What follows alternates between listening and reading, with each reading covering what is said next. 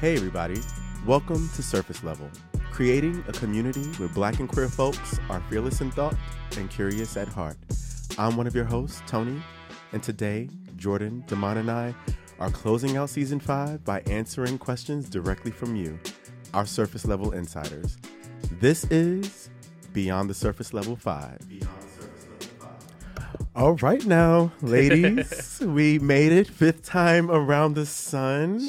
We did. This is exciting. Uh, who who'd have thunk it? You know. So it was tumultuous behind the scenes, honey. Okay. The season, the season was it was getting made as it, Listen, it, we got here. We've come a long way from your bedroom apartment in Harlem. Ooh. So Absolutely. I've come a long way. Don't even live there anymore. I know, which is you know, it's bittersweet. You know, I I. I, I wish I miss you in Harlem. Um, however, I do love that I have a chateau to visit in Jersey City. she's, she's quite the shit. So. All right. So, with each season, like as you all know, we're looking for ways to expand our impact on communities of queer folks. And so, you've heard us discuss the Ali Forney Center all season long and their commitment to protecting LGBTQIA youths from homelessness and empowering them to, to live independently. So, we're really excited to have an Ali Forney Center alum and the current strategic giving manager join us to speak directly to their experience and the work that the Ali Forney Center continues to do. So today, we're welcoming Maddox Guerilla and Steve Cruz to our surface level family. Hello. Hey y'all, I'm hey, doing good. What's up? What's up? What's up? What's up? Having me here. I'm excited to talk to y'all. Yeah, we're excited to have you. Thank you so much for joining us. Um, so I want to start with this, and I don't know how familiar both the both of you are with our show, but we start by asking our guests what they're curious about because we think that people should be curious about the world around us. And so, Maddox, how about we start with you? What are you curious about? Wow, I love that. I love that y'all start with that. What am I currently curious about? Yeah. So currently, I've I've been very very curious about in in my daily life, kind of acknowledging and seeing how whenever we we choose to walk in a in a calling, like the effects it has in ourselves, in our life, but also the world. So I've just been curious about continuing to stay in that sort of wavelength and looking at the world through that lens to see what comes out of it, what what will continue to come out, and just believing in that and like sitting with with those like imagining and dreaming and sitting with that Yeah. um, and being okay with it because I think a lot of times we're not we're, we're told the opposite of it. So like just being as outrageous as, as possible and believing in it. Did you say being being as outrageous as possible? Love that. yeah. That's fun. Um, Steve, I, lo- I love that answer. That is so fun. Uh, Steve, what about you? What are you curious about? Uh, so my answer is a little bit more uh, personal and fun and light. I Okay. um, recently got into P Valley, and so discovering um, like Katori Hall and how it started off as a play this Yeah. season. So I kind of like dove into P Valley just over the past two weeks. Love that. We are huge fans of P Valley. Uh, we actually had Nicco Annan, who plays Uncle Clifford, on our show earlier this season. So that was exciting for us. If you haven't watched it, please go back. I think you'll get your life. um, so, Maddox, can you tell us a little bit about your background? Like, very quickly, in a nutshell, give us a little bit about your background and the impact that the Ali Forney Center has played on your experience living in New York. Yeah, so um, I'll keep it short. Uh, I encountered the Ali Forney Center around six years ago. I'm, I'm the math might be wrong, but it was around 2016, and I encountered it because I saw I was doing this internship at the MoMA Museum, and I encountered this other young person, and at the time I was experiencing housing instability, and I I saw this the way this young person talked about it was like, oh, like this is a place that feels like family, like they're gonna help you get a job, things like that. And simultaneously, I had dropped out of school at that time too, so I felt like I needed support and I needed a place to help me, and it felt like that was the right place. So I went there, and I, I was very intentional going. Like I had like a mission. I was like, okay, I like I need help and I need support, and I know like folks are here to do that. Um, so I messaged my case manager telling them that I was very interested in like advocacy and like I'm ready to work and I'm ready to do things and the impact has been huge, right? Because not only was I being been provided resources and things to let me get ahead in life, but I've also been able to impact the world, which is what I've always wanted to really do. So the Ali Forney Center kind of gave me like a platform that I would be able to do that. And it's been amazing because not only have I been able to impact my own personal world, but I've also been able to impact the world of other homeless youth and just generally the creating an infrastructure for homeless youth in New York City that when I first started, like when I was at the Ali Forney Center, there wasn't. So coming through the doors, supporting me not only with resources, but also being able to hmm. really like create change in the infrastructure in New York City for homeless youth. Wow. Uh, thank you for sharing that and just being super vulnerable um, with your story. That is that's very powerful, and we we we definitely believe that um, every time someone shares their experience, that someone you don't know who it is is going to listen and hear something, and, and they're going to be encouraged and empowered uh, to make a change in their life. So I love I love that um, you're just so open, and building on that, there's a level of shame and stigma attached to seeking help um, which is exactly what you did. And, and people have, you know, that's that stigma or that shame that's attached to getting help in regards to the basic necessities um, and needs such as housing. And so, what can you share about the environment that at Ali at the Ali Forney Center sites and what they're doing to create empowering spaces for queer youth? Yeah, um, I love that question because it'll. I always tell people like a lot of times we have to acknowledge that there's institutional trauma, right? Because a lot of these, like a lot of us that have gone through homelessness now, have also dealt with different institutions at like earlier parts of our lives, and like now you're going back to these places. So that's why it's so important to really have like humane models and structures to really com- combat that institutional trauma. A lot of times, like we have with wanting to receive support, and I think the Ali Forney Center is special in that the ways that the shelter is designed and the program model and everything is is very different. It's very like it has a humane touch on it. You know what I mean? Like the ways that the housing is designed. Mm-hmm. You're living in an actual house in an apartment. I mean, I was living in a um no, it wasn't a brownstone. um, but it was like it was, it was I mean, it would have been. There, we do have brownstones, but yeah. um, it was this um apartment like complex that only had like three floors, right? And I was living in a specific trans inclusive housing. And you know what I mean? Like that's a different environment. Like I have my own room. I only shared it with another person. I have my own closet. Like, you know, that it was in the house. Everything was different versus when I've been in other shelters that's more mm-hmm. institutional, that look like a jail. You know what I mean? Like all of that does something to your psyche when you're treated like a um, a thriving human versus when you're just treated like you're not that. And you know that really makes you feel empowered to make more impactful choices in your life. And that's why I always wish more people kind of replicated, especially in the homelessness world, mm-hmm. that model of like being more humane, using actual houses or how like versus this big institutional shelter that's like a jail.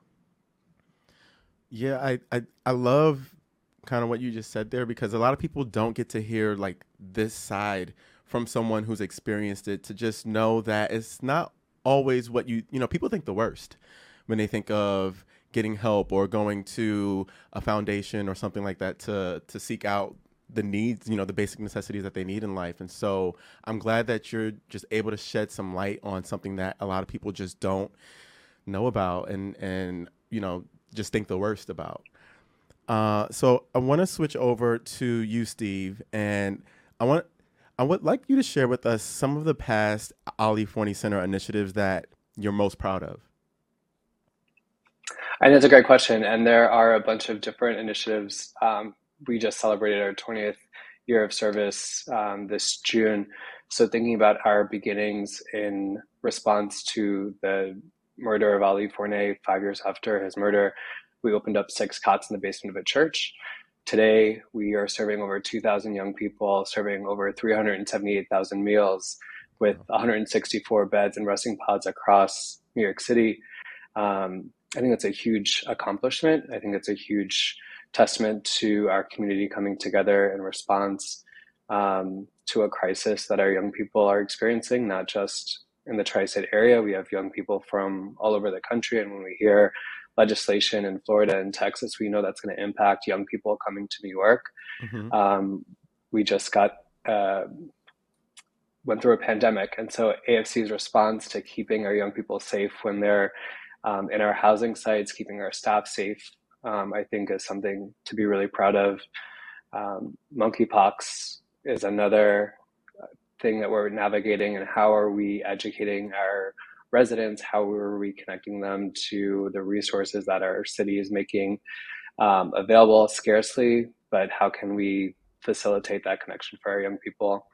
Um, and so I think in uh, the mix of uh, response to young people who are experiencing homelessness because of their LGBTQ identity, there's certainly uh, a lot being thrown at us, our community, our organization, and then our ability to sort of navigate those challenges. I think are all things to to celebrate and then continue to push forward for.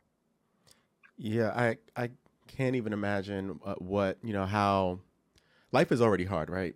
Mm. And when you think about the pandemic and you're thinking about COVID and you think about monkeypox now and just on on top of everything else, uh, it just amplifies what's the what's already going wrong. And you know, we really thank uh, you for your work and for what you're doing and really making a, a difference in people's lives. And I'm just I'm just really happy that we were able to have you here today with us to just share um, a little bit of this because again, I can't I can't say it enough that people don't get to hear these stories.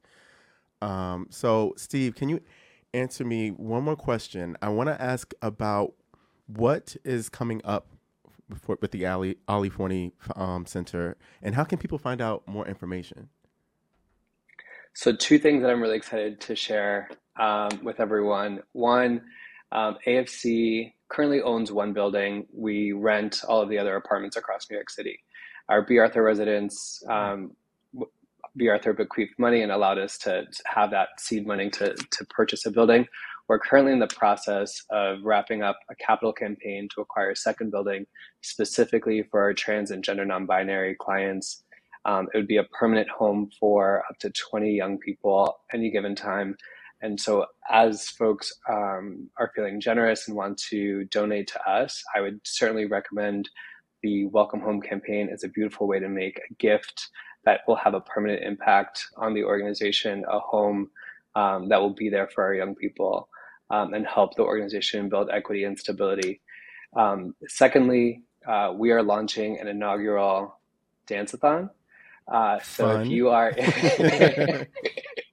you love to dance. If you're fantastic, fantastic. Um, the dance-a-thon is focusing on our meals program. Uh, so we know that at the the core, um, anyone needs a stable bed at night that they can rest, um, and food to nourish their body before that they can work on job training, finding a uh, job, mental health, um, so a really, really basic um, piece of the of the services that AFC provides. Mm-hmm. Um, I mentioned that we served over 378,000 meals. One meal is about two dollars and fifty cents. It's just under a million dollars for AFC to be able to feed our young people throughout the year. Wow. Um, so on our website under events, there's a We Are Family dance-a-thon that's starting. Um, if folks want to start a team and get their friends to join or join as an individual, mm-hmm. we're asking folks to raise $1,000, 1,000 people, and reach that $1 million mark so that we're able to provide the meals that our young people need. Um, and so that's two, I think, um, fun uh, and impactful ways to get connected to the Ali Forney Center. Mm-hmm. Um, our website is aliforneycenter.org. Cool. Um, the dance-a-thon, dance-a-thon sounds a lot of fun. We love a party with a purpose now. Uh, and so to wrap up here, I want to give um, you both, Steve, for you, uh, I want you to share like the social, you know, social media is a big way in how youth um, find out information. And so if you could share the maybe Instagram handle or however you can find uh, Ali Forney Center on across social media. And for you, Maddox, if you're willing, if you want to share your, your personal social, that would be great. I know there's probably folks that would want to reach out and maybe talk to you, or you know, they might be going through what you've experienced, and you could be just a resource for someone. So please share that information if you're willing. Uh, so the Ali Forney Center is on Instagram, Twitter, Facebook. Ali Forney Center, A L I F O R N E Y Center. And Maddox? So I unfortunately am not on social media yet, but maybe by the time this is out, I will be. Maybe you know, like Ma- Maddox Guerilla. Um, but just you know what I mean. Like I, I didn't mention this, but I have to mention it because it's a big thing too, and and Ali Forney Center is part of it too. So, um, the, together with the Ali Forney Center and other organizations, we were able to develop a direct cash transfer program too. So, giving young people unconditional cash for two years as a new program, and that to me has been like one of the biggest things that, like, literally, if it wasn't for Ali Forney Center going through these doors, I wouldn't have been able to do. Because I was at a meeting one day while I was experiencing homelessness, and I just said, you know what, I need cash as an intervention, and now. Not only are we in New York, but we're scaling it up to other communities across the United States that are young people experiencing homelessness. So, you know what I mean? That that's huge. And if people want to connect and hear more on that too, like feel free to reach out to me. Google my name, Maddox Guerilla, and, and find my email there, and we'll you know we'll talk. Um, but yeah, also other folks that want to be connected with resources too, like feel free to find me and connect with me as well in that aspect. Cool. All right. Well, thank you both. We really appreciate you for taking the time out to just sit with us and share this information. It really means a lot, and I'm sure it's going to touch a lot of people who listen to our show. So we really appreciate it. Thank you. Thank y'all. Thank you all. All right. No, I think I'm really happy that we had them come on, listen to one the story of Maddox, and also just the amazing work that they're, that Steve and the team is doing at Ali Forney. Yeah. Um, so excited to partner this season, and we are really excited to see where that all evolves. Yeah. Um, and from there, we're going to get into the mess that surface level and you all are used to. I'm excited for the mess today. We're going to. Who's with- messy? I don't know who's messy. Yeah. so we're going to start with a game. okay. Um, it's funny. I was looking back at our season four Beyond the Surface Level, and for whatever reason, we never do superlatives. Oh. So we're gonna bring them back. It's like the end of the year. Oh at the my end of the year, we do superlatives. a year in review. A year in review, and they're gonna be themed off of the episodes that we've done this season. Wow, that's exciting. So Hmm. this will be a little fun. Yeah. All right, so we're gonna start here with an episode we did about monkeypox and healthcare within our community. Mhm. So, most likely to read the entire CDC website, ignore what they read, and end up catching the pox or the COVID. Bitch, Is, don't is there come for is there a, is there a countdown? Because I, I want to say Jordan, but I like is there a not- countdown? I'll say Do Jordan. not, This is the face of monkeypox. do not come for me. Listen, we can child. all get COVID. Um, it's very real. Make sure that you're vaccinated. That's why I'm still here and bright eyed And bushy tail. um, with COVID. is she bushy Um, or should she shave? She's bushy tailed, as far as I know. You know, I'm praying for you all at the party that you're going to after this recording session. so hopefully well- you don't have COVID next week. I'll But pray yeah. you with the one you went to last week. Just like you said, Thank vaxxed. you. Va- I'm vaxxed and Thank waxed. you. I'm Vaxxed. vaxxed and waxed. You are not bushy tailed. Not bushy tailed. Not tonight. Oh, Jordan, you not bushy tailed this time? All right. So next, we did a fun little peek into our time in Berlin. So most likely to put themselves in the grave, going buck wild abroad. Oh my god. I'm gonna say me. Absolutely. It was Everybody's absolutely Tony. yeah. I'm gonna put myself I myself. don't even know how it happened. I'm gonna put myself. it in never the we never know and then like to, like of our friends Tony typically doesn't get terribly torn down and then whenever we go on a trip that last night fir- the first one. Yeah, I'm not usually terribly. I'm usually like with the shits and alive throughout the whole moment, but every now and again, look, Mama gotta have a life too. All right, so let's keep it keep it going. So we had an episode called Bromance about non-sexual, uh, intimate relationships between men. Yes. So the most likely to have multiple friends that they've transitioned from bromance to homance. Damon. Come on. yeah. Listen, you can get fucked over here. She's a whole Oh. man. She's a whole man's. All right. Uh, so we did an episode called Death Becomes Her. Very fun talking about how we want to be remembered in life. Yeah, yeah, yeah. so most likely, and this is two parts, to have the most fun celebration of life uh, experience and the most dirge celebration. Um, I'm, Um, I'm gonna vote myself for the most fun. I think Tony. I'll say Tony for the most fun. fun. And I don't know who would be the most dirge. I don't think that exists on the show. Yeah, I don't know either. Like Dirge is not. I mean, there it'll be different, but not Dirge. Like Dirge is like Addams family. It's giving, you know. Was not prepared for that. I was like, Either child almost choked on my wine. All right. Uh, so next we did uh, Parents Just Don't Understand, speaking to the amazing Dr. Lulu about her experience as a queer person parenting a queer child. Yeah. Um, most likely to have some badass kids. I'm gonna say Um, that th- Jordan. It has to be Jordan. I'm not having no fucking kids. I'm gonna say Jordan just because Well, I'm the only one going to have kids, so No, I mean, I, wants they'll be the best and the worst. I might, I may, you never know. But I just, Tony I don't just, know. I just think that like Jordan's kids. I don't Jordan know. it likes to be able to control things, and kids are the least the thing you can control the least. so like, it's no, always my kids people. are going to be my, It is- my kids are going to be great. And- and Be she- well mannered. She she on this thing. We're gonna be playing it back because we're gonna be at court. He said, "You'll see." Demond said, "No, we won't because kids, kids ain't coming around me." Definitely not. Com- I was just talking about this. There's too much glass and too many open flames in my house to have kids there. Right? That's terrible. Well, that's why you don't bring bad kids to your house. Like yours. That's why they're not welcome. No, my kids will be very well behaved and very worldly. They so. will be Worldly. hooligans. Hooligans All right. to spite you. so a couple more. We hit Coco Storm. This is first of all, it feels like 35 years ago. Wow. Um, about right. the, they- that was the. I forgot that it was this season until I looked Yeah, we definitely talked Spotify about today, porn. and I was just like, "Oh, we did talk about this." yeah, black and porn. Black and porn. So Black and porn. we've currently been experiencing the Great Resignation as people try not to let work break their souls. Mm-hmm. Who is the most likely to quit corporate and join the adult entertainment industry? Damon. Demond. I agree. Listen, I have been following Raheem in his journey through Brazil in the recent weeks, and I'm Oh not yeah, the convinced. trip looks so cute. they are having way more fun than any of the three of us. I mean, you said they got to be having more fun, right? like, got to be having more fun. yeah. I mean, Verse Raheem is having a great time. Verse Raheem. All right. That part. we love that. All right, and then finally, keeping on the theme of mother, the most likely, and this is a three part, to Mm. refer to themselves as cozy in their skin, an alien superstar, Mm. or that girl. Mm. Who do you Oh, prescribe? I oh three three Who- who- distinct things came Yeah, to mind. Who, who's each one?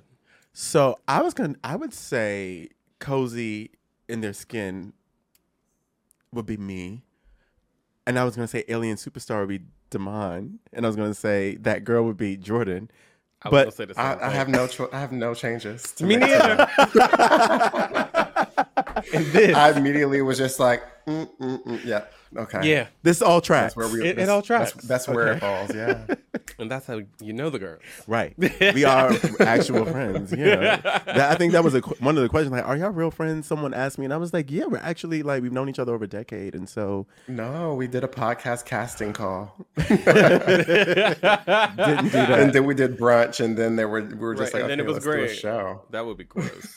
yeah. I- but I think that people want us to talk about something. So Jordan, take it away, Chad. okay. Yes. So listeners have been submitting their questions on Instagram, on our website, um, in our DMs, unsolicited. We took a bunch of questions. We filtered out some of the crazy ones, um, and we're going to start here with Mhm. Mother again. So, um, what do we think about the Renaissance album and the cultural significance that Beyonce um, had with dedicating this album to a queer family member? Tony? Uncle Johnny made my dress that cheap spandex. She looks a mess. yes. Like, yes, yes, yes. First of all, this is probably going to be, and we don't know because there's still act two and three, but like, this is probably going to be one of the classic albums of her catalog. And the fact that it's dedicated to, you know, a queer family member, her, her, her, you know, Jay and the and the children, but also the children, us. Mhm. I am just it, everyone. I feel like the rena- it really truly is a renaissance. like I feel it we can't get enough of the album. It never gets old. It's like It's, such a it's such an interesting thing that she took however many years, two or three years to make this album, and for it to be something. how, wait, how long? The last time she put out an album No, but fucking- like Oh, she worked. She, on it actually like, worked on the album. For, years. yeah, yeah, yeah. And and I'm just like to put out a, a body of work that we can't get enough of. That is just in rotation. Like I don't know what, uh, that I'll ever be tired of this. It's giving me. I don't want to call it her thriller, but I'm gonna call it her thriller. Mm-hmm. Like it, that's the vibe that I get. I feel so good. You know those. There's like Stevie Wonder, Michael Jack, like some music that you hear that just makes you feel good and it makes it like the body starts rolling and moving and you can't control it. That's what this album does. I think everything makes your body start rolling and twerking and shaking and everything. Okay. um, she's an icon. She's an a legend. She's a legend. She, I mean, she is the moment. She Come on now. um, you know what? uh, What I, I appreciate um, about the work that she's done. If you're going to tap into a culture that you necessarily don't belong to or not a part of, make sure to bring people along with you. And I think that is the exceptional thing she's done through this work, bringing black trans people, uh, black queer people, black uh, DJs, producers, uh, writers, et cetera, et cetera, that are part of dance music, house music, so on. And I think that that level and attention to detail, uh, that ability to want to credit and give give due and pay people, like flat out, um, is is is beautiful, and it's something that makes people in those spaces welcome them. I think we we often go through this conversation around like what's appropriation versus what is appreciation. Yeah. And I think that this is the ultimate um, um, Love letter. love letter and, and, and expression of an appreciation of a culture um, and wanting to be a part of it and play in it in a way that feels authentic and brings along the people that is it that created it. Woo. Say that. That's Say that. Yes. Jordan. Yeah, I think that this this album was like a pleasant surprise for me. I was not expecting Beyonce to have a full conceptual album that, in my opinion, felt it was dedicated to the queer community. Mhm. Like we all love Beyonce. The girls live for Beyonce. You know, we've seen moments in her past career where it's like Freakum Dress, the video, she had Jonte dancing in the background. Um, she's brought out male background dancers to perform single ladies with her live. But to see a full conceptual body of work committed to the community and dedicated to the community, it was a surprise that I was not expecting. I wasn't expecting it to be house. I wasn't expecting it to be queer. I wasn't expected to have so many different like samples that I just like knew and loved growing up, like the Miss Honey sample. Like that sent me because that's so niche. That's so niche. Like you Mhm. really have to be like in the culture and ingrained in the culture to even understand Period. what that is and what and the virality of that when YouTube was like five years Sorry. old. Yeah. and it's just yeah, no, it's it's it's really it's really nice. And I I I'm I want to take myself out of this renaissance moment because I feel like I'm clouded right now, but I don't feel like I've listened to a Beyonce album this many times every day. No. No. And maybe it did happen for Lemonade, but uh, I'm just not thinking about it because it was years ago. But like, I feel like it's different this time. Yeah, I, I, know. literally, it's it's This some is- it's crack in you, the you, album. you wake up with the music. You wake up and like, you this a wake- reminder. You wake up with the music in your head, and that you just like you have a different song that's playing when you get up, and it's just running back, running back in your head every Mhm. time you wake up, and it's just it's fucking insane. And the gag is, mother did all this, and there's still no videos. Right. We had a whole was just like, sleepover "You know and what?" thinking thinking we'd be at home watching videos. Nope. nope. no, Nope. she was like, take these sounds, let know- let Renaissance live in your mind, But Yeah. uh, and you know then I'll give you Rent a free. You know why? Another reason why I do think we love the the album so much is it when she says when, when you do some work and you're just like I really want people to appreciate the sound. I want people to Yeah. experience something audibly that is music. I don't want them to be distracted by what I they know me to do visually. Like and when it stands up that well, I mean, child, this album has stood the test of time, in my opinion. I have listened to the full thing multiple times every day for what a month 800 now. Times. Yeah, yeah. Enough. Well, Front so- to back. So Wait, wait, wait. I, I do want to ask. Oh my goodness. And favorite song? Alien Superstar. Of today? Up today. Alien Superstar for I me. Period for the album. Okay. I mean, can't just favorite, just favorite just yet. song, but today. I, I- mean, okay, so I'll I will just say for me, Heated is that Heated's- girl for me. Heated me. is like a newer thing for me. Oh. It wasn't my one of my standout starting up, but now it's top five. Well, that's why you have to keep asking people, "What's your favorite of today?" Because I feel What's like your it favorite of today? So much. No, no, no. My you favorite know, of today is Virgo's Groove.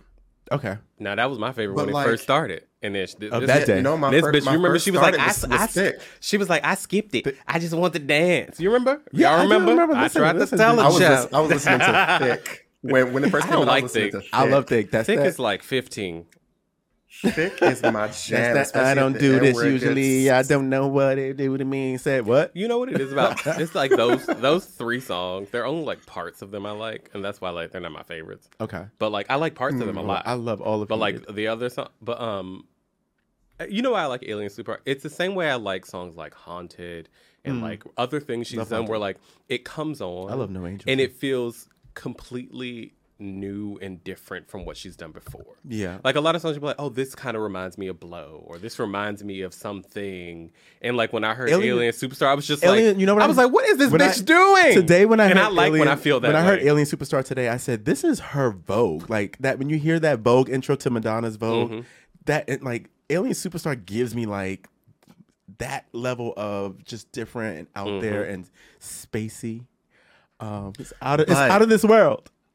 but there's this guy who's going viral right now, or this person that's going viral right now to um, America's Got a Problem. And it's like a little shimmy.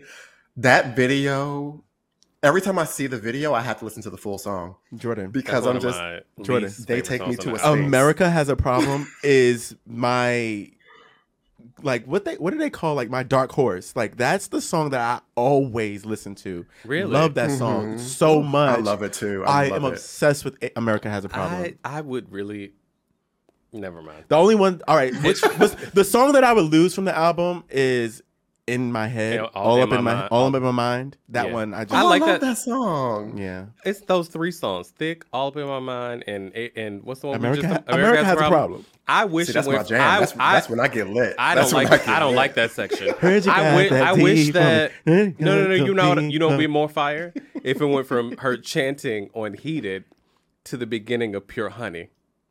If it went from Okay, like, Uncle Johnny, Johnny had my my dress dress to cut to the the. Ah, th- that would be more fire than I got to sit through. Well, you know what? It's getting thicker. Mother should have had us in the, stu- the studio.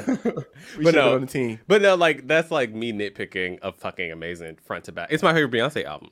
I mean, you love it, yeah. And when you love it, and you sit with it, and you listen to it 16 times a day. I listened to you that have, you have you have you have a journal. You have a journal of ideas. America. Like, you're- America you're has a on problem. Parkwood. It's me. I am the America's problem. I'm America's problem. I'm so, So- un-American. That's what she, she said un-American. So there was- So there was a follow up to this question. Let's keep it brief because we do want to talk about something other This is than the Beyonce Mother. podcast. yeah, yeah, yeah. But all right, so um, one listener wanted to know if we thought that this album was an intentional attempt from Beyonce to sort of create some sort of unity between queer and heterosexual communities. Do we think that was sort of part of the process in creating this album? If we can just sit here and hypothesize for a second. Sure, I don't know what those straight people are doing. Yeah, my, my hypothesis is that she wanted to have an album that people would consume together at one time and just have fun, let your hair down, and dance. hmm And I should think she accomplished that. Yeah, I- and whoever across wants to do that, let let that wig down and dance. Yeah, it's not it's not necessarily bridging no gaps between, but I mean, I think what it, it does do is like you have the straight community, you have all communities that love this album Mm-hmm. that are coming together to talk about what they love about the album. Or when a song comes on, the party goes up, and it doesn't matter who's in the crowd, everyone's dancing. hmm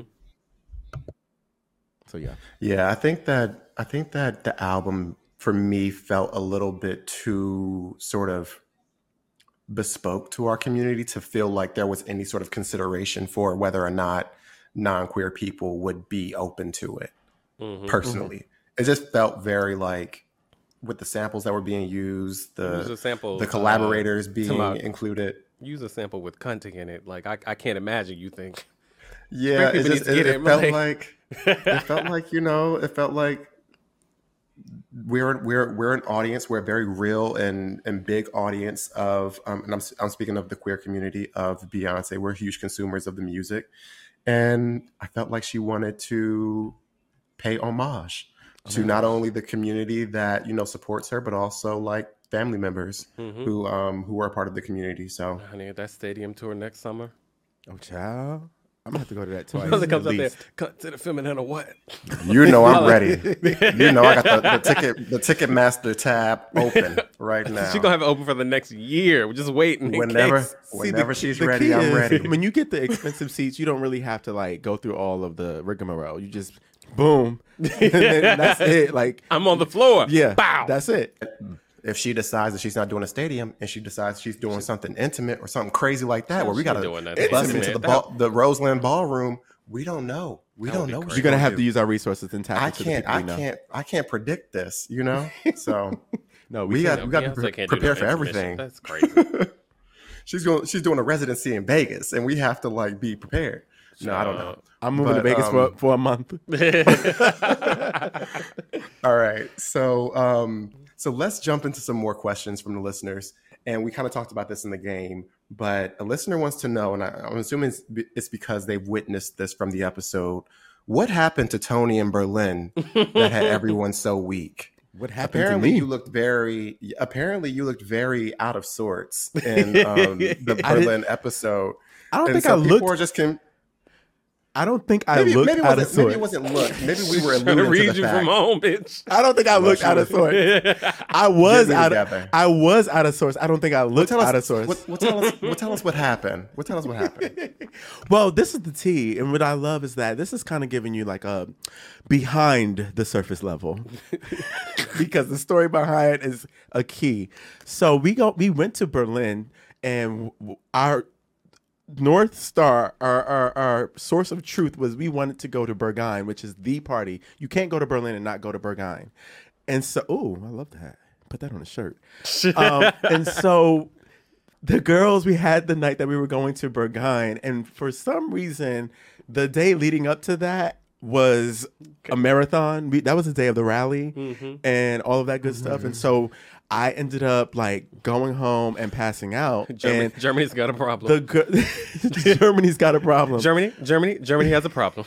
And Tony. so, so I woke up the next morning and Damon is like, "Oh, girl, Berghain last night." I was like, "Y'all went to Berghain?" I did not even know. I was like, "Y'all went to a party after all of that?" They were like, "Yeah, we went at five Okay. in the morning." for the And record, so, for the record, Damon went home at midnight to take a nap. Well, yeah, To to to, re- to get some of the ghosts back into me. yeah, you did. Because what I knew, I didn't take a nap. what I knew was that I was going to Berghain. what I knew is I also I did not go to Berlin to go to Soho House, and I had to get up out of there, take my nap to go to the real place. Yeah, yeah. And so, but you know what the thing is, like, my good, good sis, Jordan, she was like, no, girl, you have to go. We, We're Mhm. going back to Berghain. I don't care how you have to get in there. We're going to do it. And so I, we recorded that episode and we're talking about Berghain and I actually wasn't there. So you see me very quiet during that section. but I ended up going to Berghain after we recorded the episode. So I still had my Berghain moment and which was a, a legendary, iconic story. I have to tell you that about that in person. Can't, I can't even speak about it because in case I go back to In case you're gonna get them back, they're gonna be like, you, "Can you get it?" No. yeah, so that was the key. Like I was not well, bitch. Not well. I mean, I think that we were all holding on by a strand. I mean, I was looking back in the episode and I was like, why didn't I take my club wristband off? I had my wristband saw off that. for the I saw entire that. episode. And I was just like, why didn't I take this off? We woke up out of sorts. I think we Both got of y'all up and got mess. pizza and was just like, we need to figure out what's going on. We have to record this episode. And it- Y'all, y'all were it was- well. I it- was, I but was it like was so weird because I was okay, and, and then when we started recording, I started going down, like back into the, 'Cause it was the sunken hot. place. Yeah, I was sweating. So me doing this and all that, it wasn't me fixing my ponytail. It was wiping the sweat that you can't really see on the video. But I was like dewy. Uh, Moist. I was moist. No, it was a, it was it was a good trip, but we were. I tell everybody, I said I think that I slept for 20 seconds while we were in Berlin. I don't remember sleeping. Like I just felt like The days life blended. was just coming at us fast. like nine o'clock getting home from the parties, seven o'clock getting home from the parties. It was just, yeah, I was very happy to get back to New York and have a have a routine again. hundred It's like the rest of the work week off too. Yeah, you did it right. That was smart. right. That was smart. I went back to work the next day. No man. Um, kudos, kudos. No, it wasn't. It wasn't fun. All right. So switching gears. Someone put a question in here. ah, so who is the worst life partner that you've had in the past, and why? And this Hmm. could be, or actually, it could be a life partner or a sexual partner. But what has been your worst experience in the past, and why? Jordan, let's that start was with you. um, No, I think that you know I'm I'm moderating this and making sure that we're we're keeping. No, the no, no, no. We can start with you. We're So, good. Right, Tony, Tony? if you would like to start, two, um, th- two, three votes. Wait, is that, I don't like this question. Is it just? It's very broad. So I actually struggle with it because I don't. The bad times, the bad sexual experiences, I don't really recall um, because there's not a, been a ton of them. But also, I'm not. I don't even think about them. Like, girl, I don't have time to. I haven't had very traumatic experiences that I would say like, oh, girl, like that was I was that was rock bottom. Mm. But when it comes to like life partners, uh, if I have to go back through like the guys that I've been, I've only had one, two, three. I'm on my in my third relationship, so I don't want to. None of them were worse. I, I learned something from all of them, and I've become more of that girl through each time. I just take what I've learned and apply it. Like knowledge is power only if you use it, and so I've used the knowledge that I've you know, and the learnings that I've uh, amassed to better fulfill my destiny going forward. Like, I, I struggle with this question. I don't know. Mm. Demond. hmm, yeah. Um, I think I've talked about like crazy experiences I had with partners on the show and how a relationship of mine became like abusive in some ways. Um, so like that was a very dark, dark place. Uh, on a lighter note, I don't know, I had a sexual experience with somebody. There was a lot of spit involved, and I was just like, Oh my god. I woke up the next day. I was just like, "Is that a puddle on my couch?" I was just like, "This is velvet, You Oh. fucking my shit up." This is velvet. What is that? And I'm just like, "This is a very expensive couch," um, but luckily I got it replaced. Uh, so that was wild. It, it was actually a fun sexual experience. But the next day, you know, you wake up sometimes you be like, What did we- I do? We were in the moment, and I needed to get out of that moment and have you stop fucking my couch up and get a fucking towel. What was all the uh, spit? Don't I? We talk about that offline. um, I'm very curious. I'm stay curious. stay curious. Jordan. Ugh. So when I seen this question, I was just like, I can't talk about either one of these situations, Here you go. just because you know I just can't talk about these things. She fixing her mouth to Um, lie. She fixing her mouth to she tell us a lie. no, I can, I can, I can She's give. Jackie Kennedy. listen, show. Listen, I've definitely had a worse like partner experience, um, which I will not talk about um, in detail on the podcast. Okay. Um, and then I also have like a bad sexual experience, which I'll just call it the red wedding. Um, Oh my god. and Child, if y'all don't watch Game of Thrones, go go look that up on YouTube and, but what I will say, gag. but what I will say is that um, if I can give sort of like an anecdote on what a worse partner is like for me, just generally speaking, putting out into the into the future because I am single.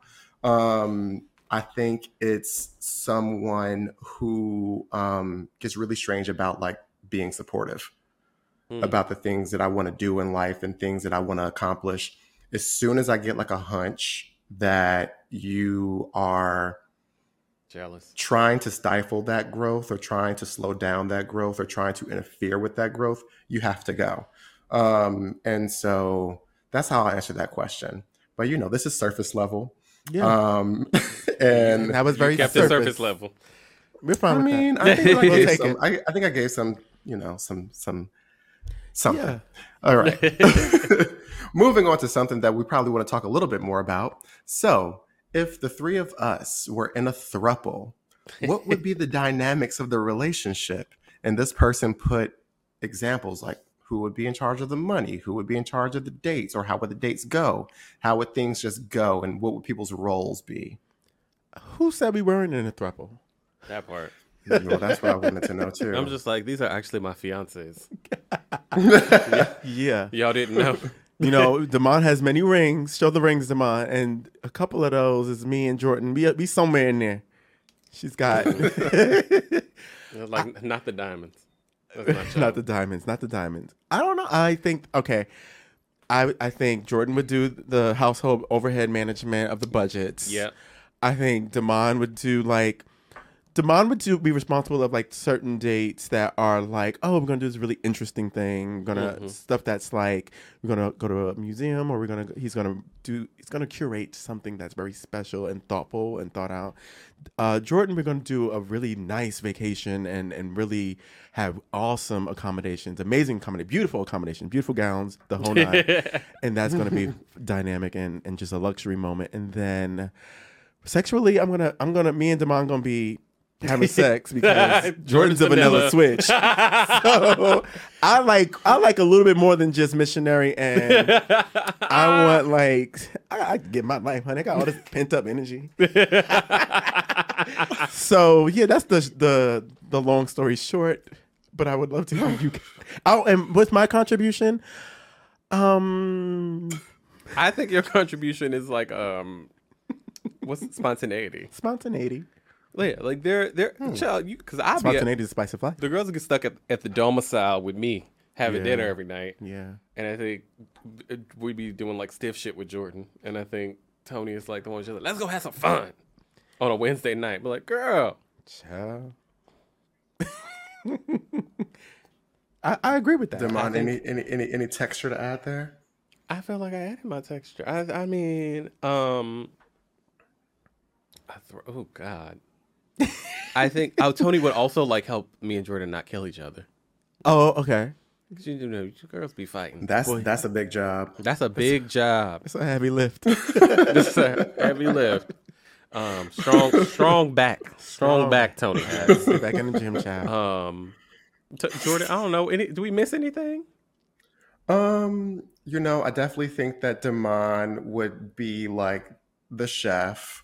Yes. Um, I'm not be eating y'all the food. meals. I'm definitely not Um, eating anything you two prepare.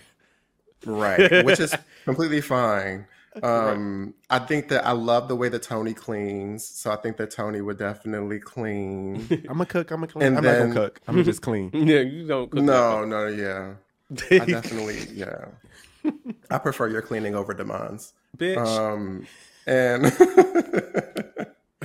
and you, you better try some other bitch. I, See, with whenever we we'll, we'll just to we'll just hire like a cleaning service once a quarter. we can do that too and then i would be i would be responsible cleaning. for Child, just if like the three really of us are in a beautiful throuple, we could hire a bunch of things. Um, we actually would be able to have like a lot of a lot of um a lot of help and support so we could just like you know travel and do and do nice things y'all can have sex together and i'll i'll be oh, i'll be in the open relationship and i'll have sex with other people Yeah, and you.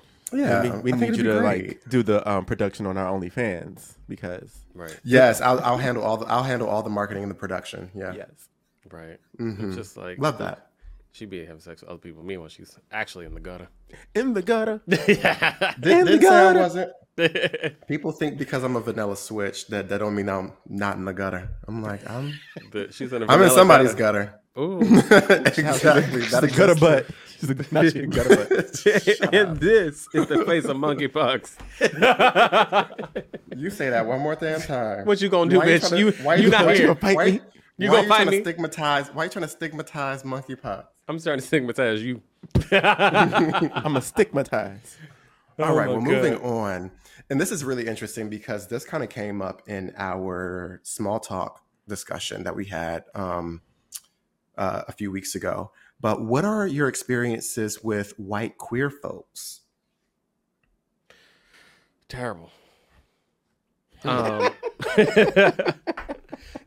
no, I, I- I just think th- th- th- this is this is what I want to say. I, I think that the queer community has a lot of work to do with intersectional experiences, with racism, um, with the fetishization of Black queer men, uh, and there have been some um, bright spots, I would say. Uh, I, I was in the New York City Gay Men's Chorus uh, for years and years. Uh, there were some bright spots in that. There were some terrible moments in that. I think that in the last couple of years, particularly during the during the whole like racial reckoning uh, conversation, there were a lot of feedback that I gave to that organization about how they could be better and how they could be more welcoming to people who were not white. 300 people, and maybe there were consistently 20 black people. Um, so I think that there are so many resources and so many parts of our community that are not welcoming or have not always been open and giving to people who look like us.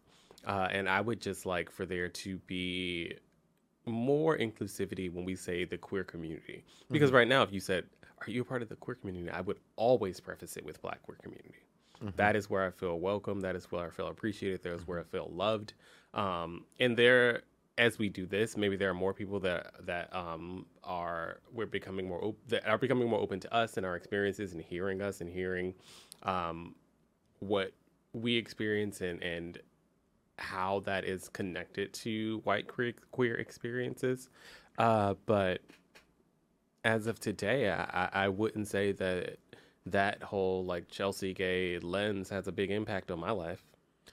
Um, yeah, I, I it's interesting because we do have a few uh, Caucasian surface level insiders, and yeah. and one specifically had hit me up saying like I learned so much about yours, you guys' perspective from your show, and I love that. I love that mm-hmm. you know we get to offer, you know, just a little bit of some some insight, and for me, my experience with the like white queer community has really been centered around work um, and yeah. you know uh, coming in coming into contact with white queer men who just in the workplace and I've hung out with them in the workplace out of the workplace like they're all very different some get it and some don't mm-hmm.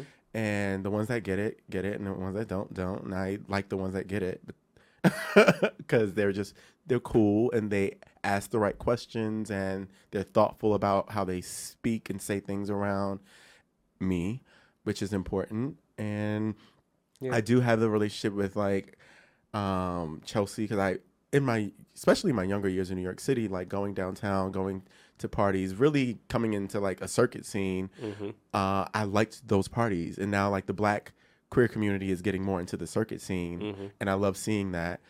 Uh, but I, but that's been my experience, um, and so I, I don't have any close white queer friends. Um, but I know some white queer folks that are decent and some that are not, not so much. Mm. Jordan.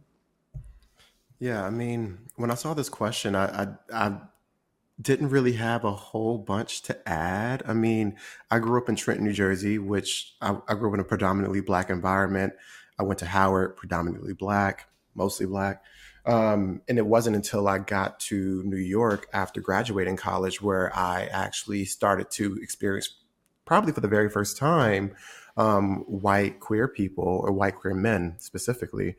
And I remember a very early experience, and I think I talked about this earlier in the oh, in the series yeah, of the podcast with Damon, where a colleague of mine invited me out with. Um, it was a white colleague of mine. Um, he invited me out to hang out with his friends and go out to the club, and I invited Damon. And I guess the friend of my colleague came down and thought that we were Grindr hookups. Um, because why else would we be black people sitting in that living room mm-hmm. um, if we weren't there for a sexual responsibility? That's crazy. Um, and I thought that that was really fucking wild. that was that was like my first. That was like I actually I think that might have been my very first experience partying with white gay guys. Yeah. I and so from yeah. Hmm? No, same, yeah. Yeah, and so from from there I was just like, you know, I don't really know I don't really know if I'm that enthusiastic about continuing to do this. And for me it wasn't sort of like this thing like, oh no, like, you know, the white gays don't like me. I actually love being around black gays. I actually love being around, you know, Latinx gays. Like mm-hmm. I love being around people of color. Like that's my culture growing up. So I'm not one of those people that spends a great deal of time thinking about how in, like inclusive mm-hmm. white queer people are being to me in queer spaces because I don't frequent those spaces that often. And when I do, I'm there with my community, my safe space. Mm-hmm. And so um I don't know. I don't I my my experiences have been sort of limited to Tony's point to work relationships. Um I don't think I've built any sort of strong queer white queer allies outside of people who I work with. Um, but it's also not on my checklist of things to do either. So I got enough to do, Joe. It's it's actually fine. I have enough I love. I love I love my girls. I love my girls Mhm. up in Harlem, uptown. Like I, you know, this is this is my life, and I don't feel like I'm missing out by not going to Rebar in Chelsea, Yeah. which was awful when I went there last week. Um, that is like that cat video. When that, that cat now that cat gagging. Well, the cat gagged at that. I'm, that I'm, kid- I'm gagging. that cat said, I'm gagging. All right. Um, so moving on. So what are some what are your boundaries between friendships and relationships? So this question is kind of broad, but what I take from it is like, do you have any boundaries between friendships becoming relationships or vice versa? That's what I took from it. I don't Wait, know wait, if you guys What's interpreted the something question, else. The question says what now? What are the boundaries between? what are your boundaries friendships between friendship Oh, and relationship? Okay. I can go first. Yeah, go Damon. I don't have any. I'm done. I don't like. He's not. He's not done though. He, he, I am he done. has. He has a philosophy. No, No, say I know. that. I, g- I right. think, I think that if anybody's listened to the show, they know my philosophy. Relationships can evolve. Doesn't matter. Like all those lines can be crossed, and there are no rules in life. Oh. Uh, beginning, and, like I don't have anything else to say. They're like, why? Why do people keep asking us this? why do Why do we keep getting this question?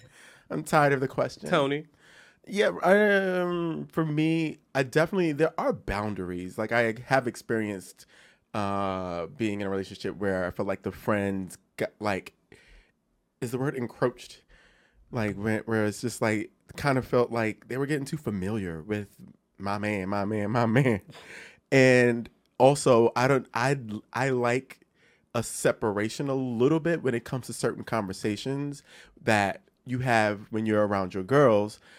I just didn't feel comfortable, or maybe I wasn't further along enough in the relationship to feel comfortable with my friends just being who we are in the same space as the person I was in a new relationship with at the time. Yeah. I think now that changes the further you get more comfortable, but like, Like, don't bring at that time, around me. I was just like this, uh, uh because the girls start saying things and it's giving like then questions start being asked and it's like, wait, we ain't even there yet. You like, I think that was what bothered me was just like no, and then I, sometimes friends just do cross the line a bit where it's just like, girl, learn your place, earn your spot. Ooh. Period. I, I love that line. That has never left me since since I heard that back in Anthony Woodburn years ago. It was like 2012. I was just like, oh, I love that. Yeah. Keep it in the mental.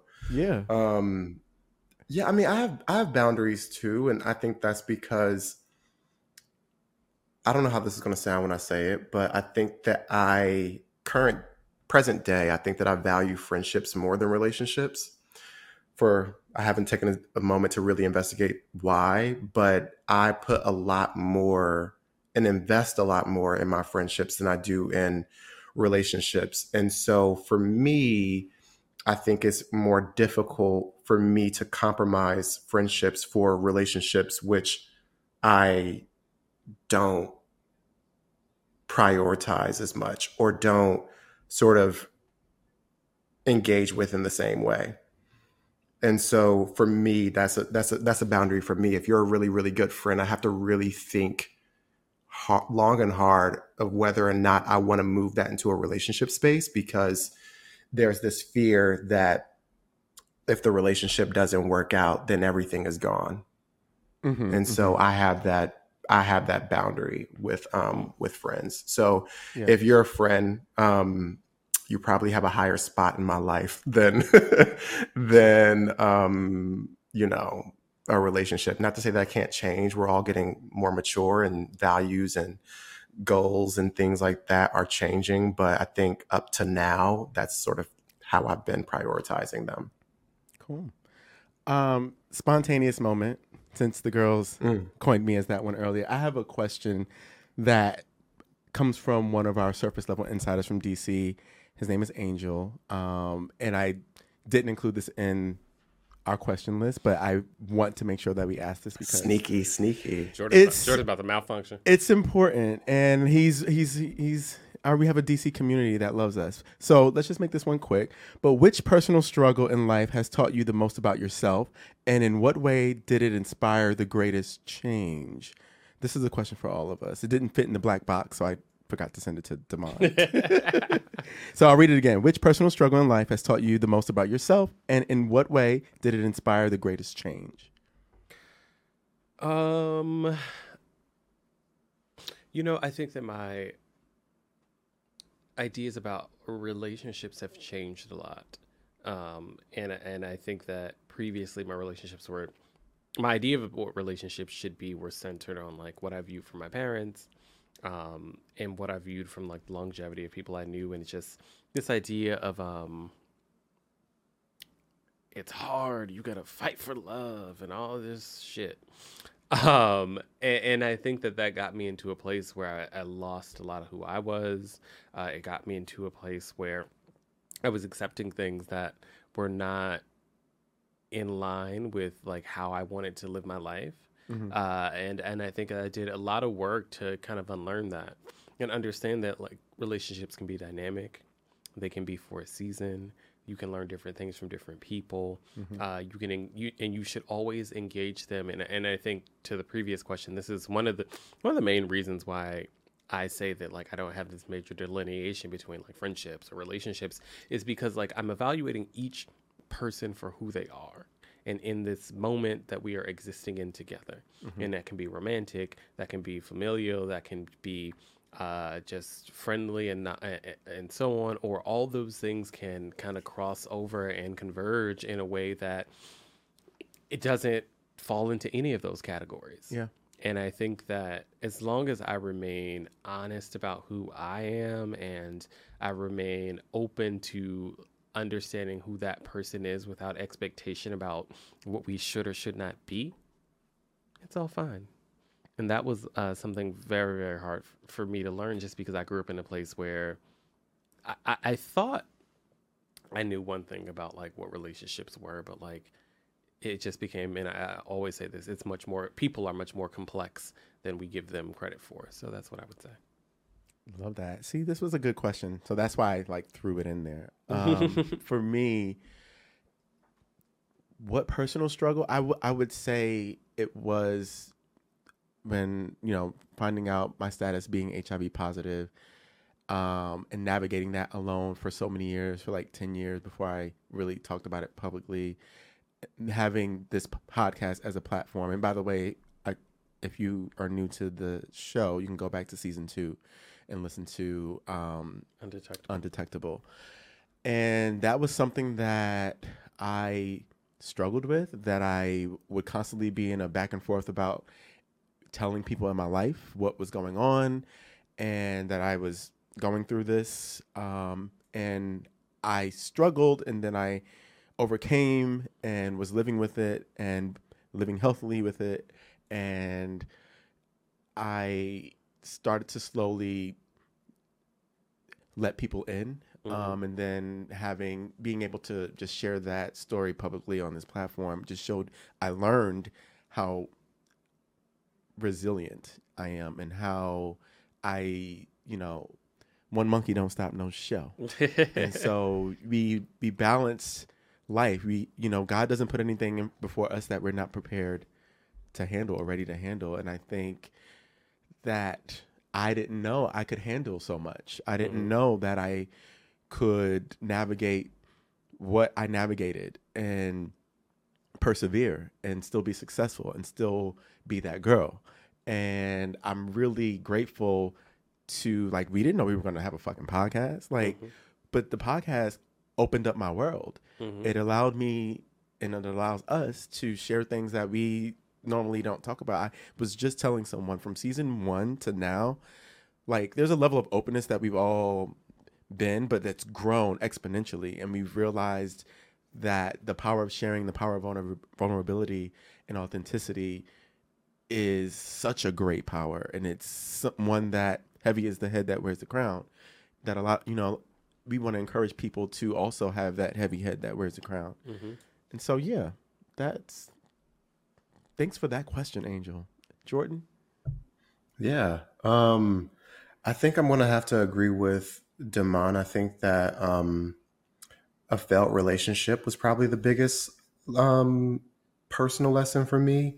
I think that in one particular relationship, I invested a lot of my own self worth in the validation of my partner. And I felt like,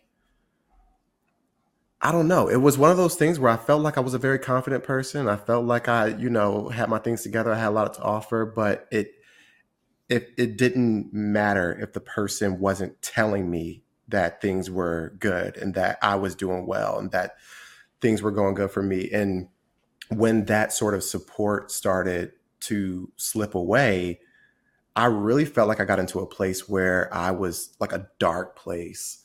And um, I talk about this like earlier in the episode where I say that like it's a, it's a no go for me if I'm in a relationship with somebody who's not supportive, and it's because I feel like I'm still working through trying to figure out like how to not depend so much on what other people think of me.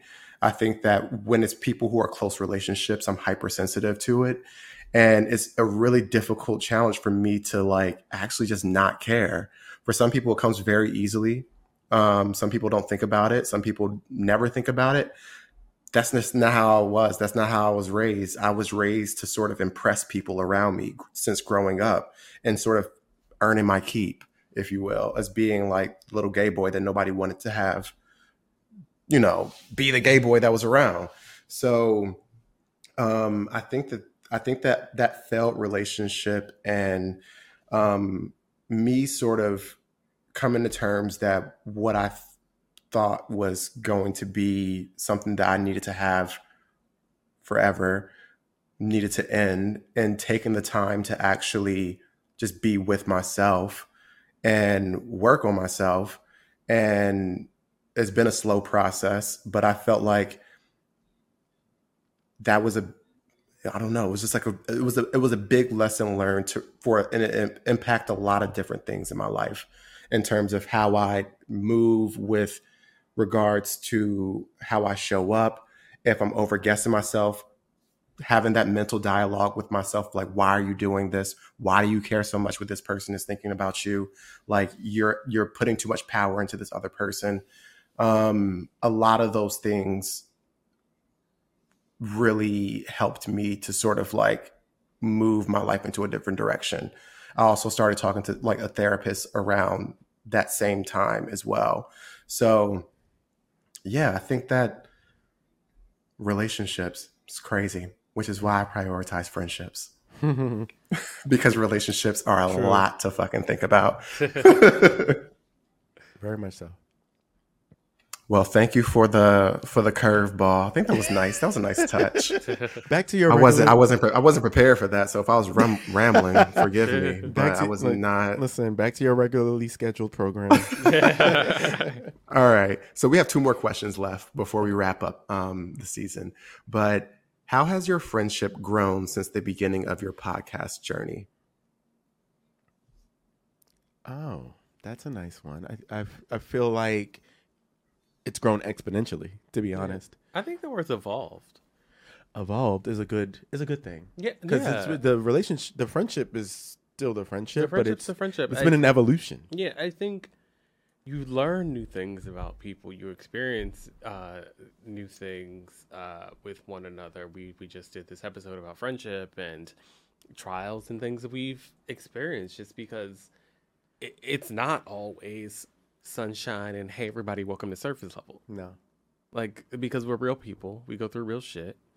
Um, and, and just for me, the value of figuring out how to navigate those things in the midst of like what is essentially a business Mm-hmm. around it is complex. Yeah. Um, it makes us learn each other and know things be- about each other in ways that are very different than if we were just chatting in my, your, or Jordan's living room the way we used to. And yeah. Yeah, I mean, they got to learn a lot about that, and we can't be friends too. um, you know, our last episode, and so for me, it's it's become more of a sacred circle. Like Mhm. when people say sacred circle, like I really do feel that this is that. hmm If I had to, if if sacred circle were uh, three people in, a, in, a, in, a, in a friendship, it's us. And I love that we've been able to evolve and get to a place where we've just grown even more cozy with ourselves, with each other, and we, we know the, the ticks that tick us off, and we mm-hmm. know the things that will make us feel seen and special. And we we do all those things, you know. We're it's mm-hmm. it's a brotherhood, it's a sisterhood, it's a personhood, uh, Theyhood. it's a theyhood Folks, and it's a really beautiful butterfly you know like when you think of going from the cocoon to like just evolving into this that's what i think about like seeing that happen with our our friendship. It's really been i don't know a better woman it gave oprah i don't i don't know a better woman I don't know a better woman. yeah, and that's what Oprah must have felt in that moment. You guys got to Google this interview where Oprah talks about Gayle, because you have to tell your friends that you love them, that you respect them, that you appreciate them, and you can't take each other for granted. Um, but You got to tell your friends when they're trash too. and you got to tell them when they're trash. and, and part like, of it. And, and that whole spectrum of experience, I think, is the thing that I come back to, and like that is valuable with the three of us. Mm-hmm. I think that when even when we are furious with one another, and there have been moments where we have been over the past few years. Yeah.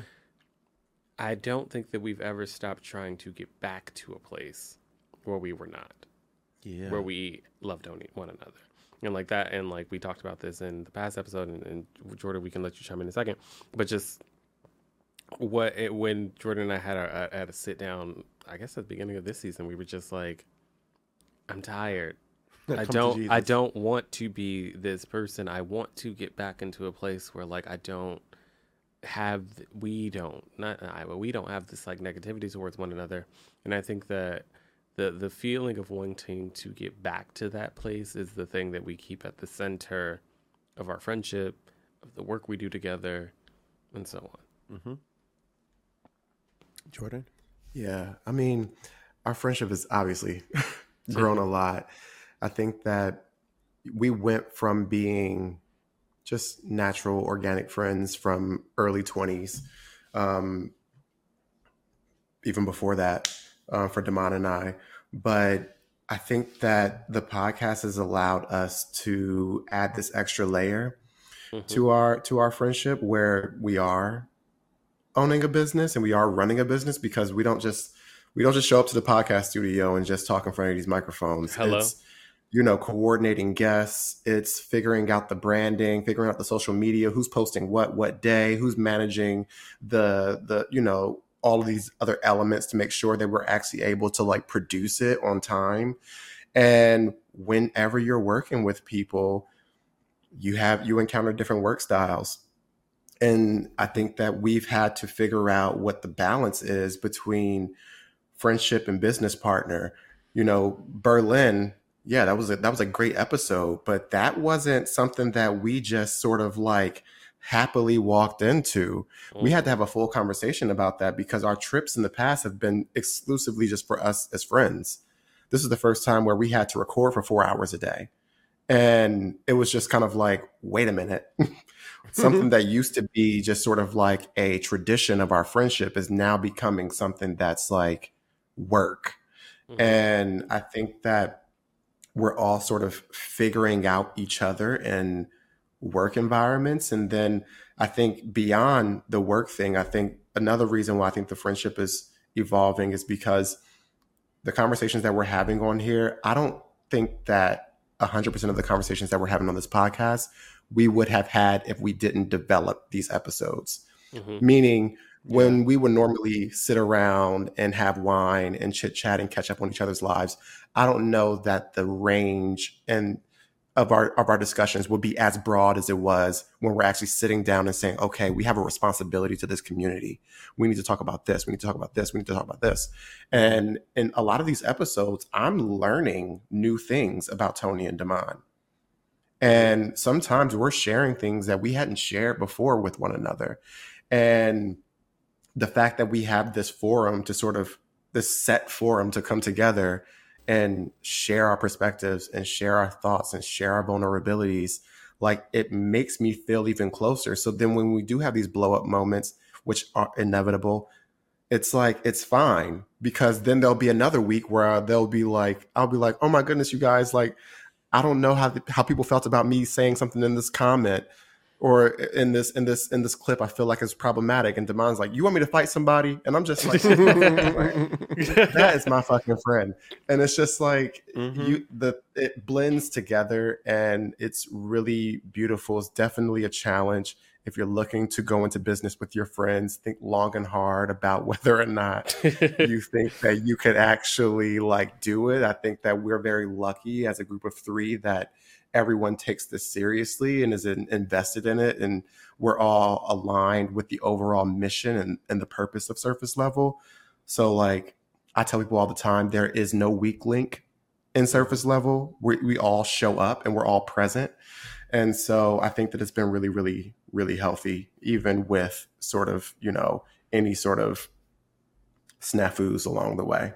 Mm-hmm. It's like everybody can sing lead now. All right.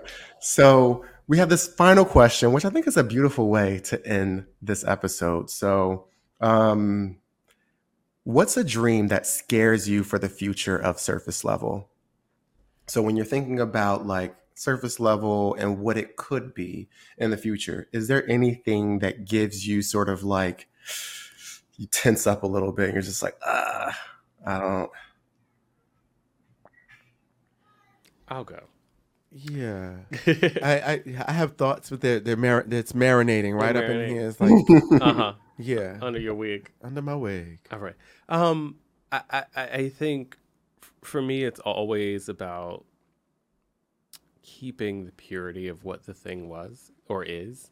Mm-hmm. Uh, it's always been thoughtful conversations between three people who have a relationship with one another that in some way we can find that is valuable to us, but also we can um, hopefully not not teach but like share something valuable to other people in their journey. And and as we like this season we like Nicco came on our show and like it was the first time we had like a major celebrity or someone that was like on like a a, a show that's on a major network and all yeah. these things. And and for me Nicco was phenomenal. Mm-hmm. i love the work that he does as an actor. I loved listening to him as a person and listening to him as a person was the reason that I wanted or like that I enjoyed having him on our show and sharing his experience with our listeners. Mm-hmm. And for me, keeping that purity, no matter if it's the three of us, if it's us and maybe some educator, or if it's us and Beyonce.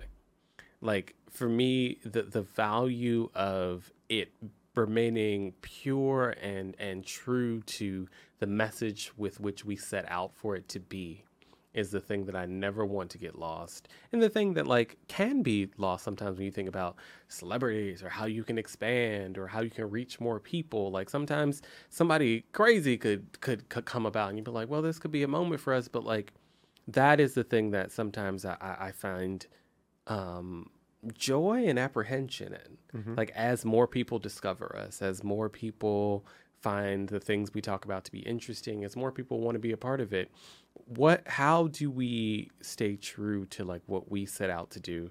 And I always go back to if we can do something valuable that helps one person.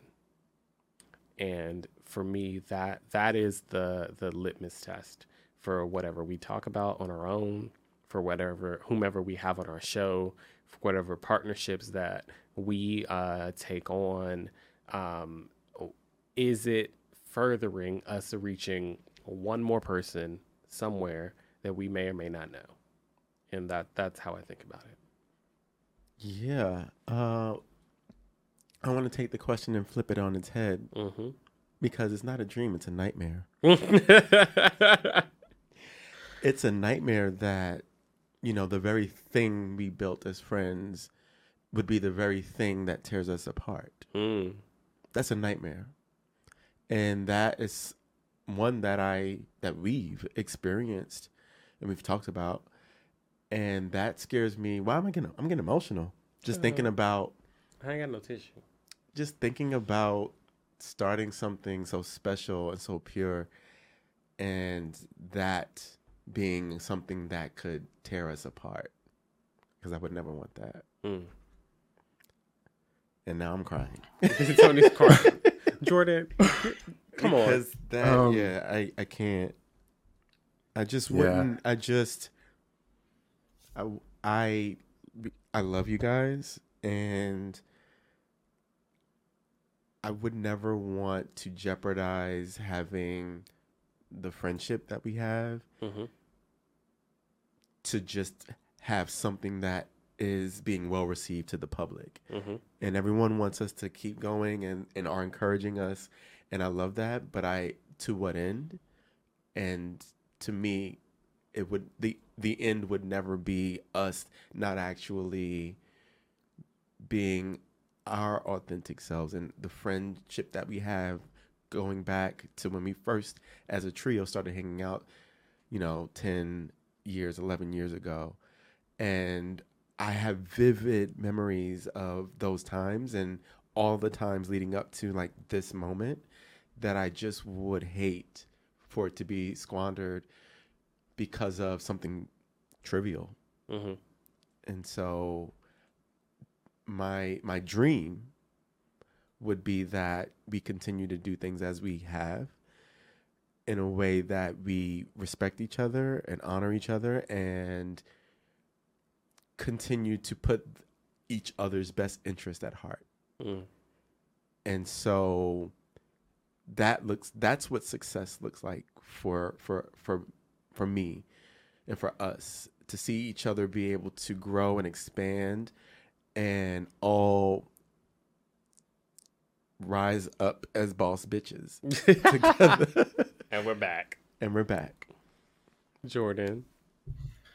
Um, I think the thing that makes me um, nervous or keeps me up at night is that we've built this show around sharing our thoughts, whether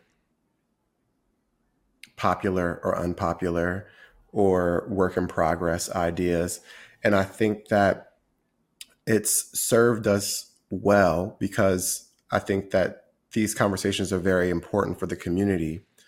Um, but a worry of mine is that if and when the podcast becomes um, more far reaching, where more people are looking at it, could what we say and how we're presenting our ideas come back to bite us in the ass?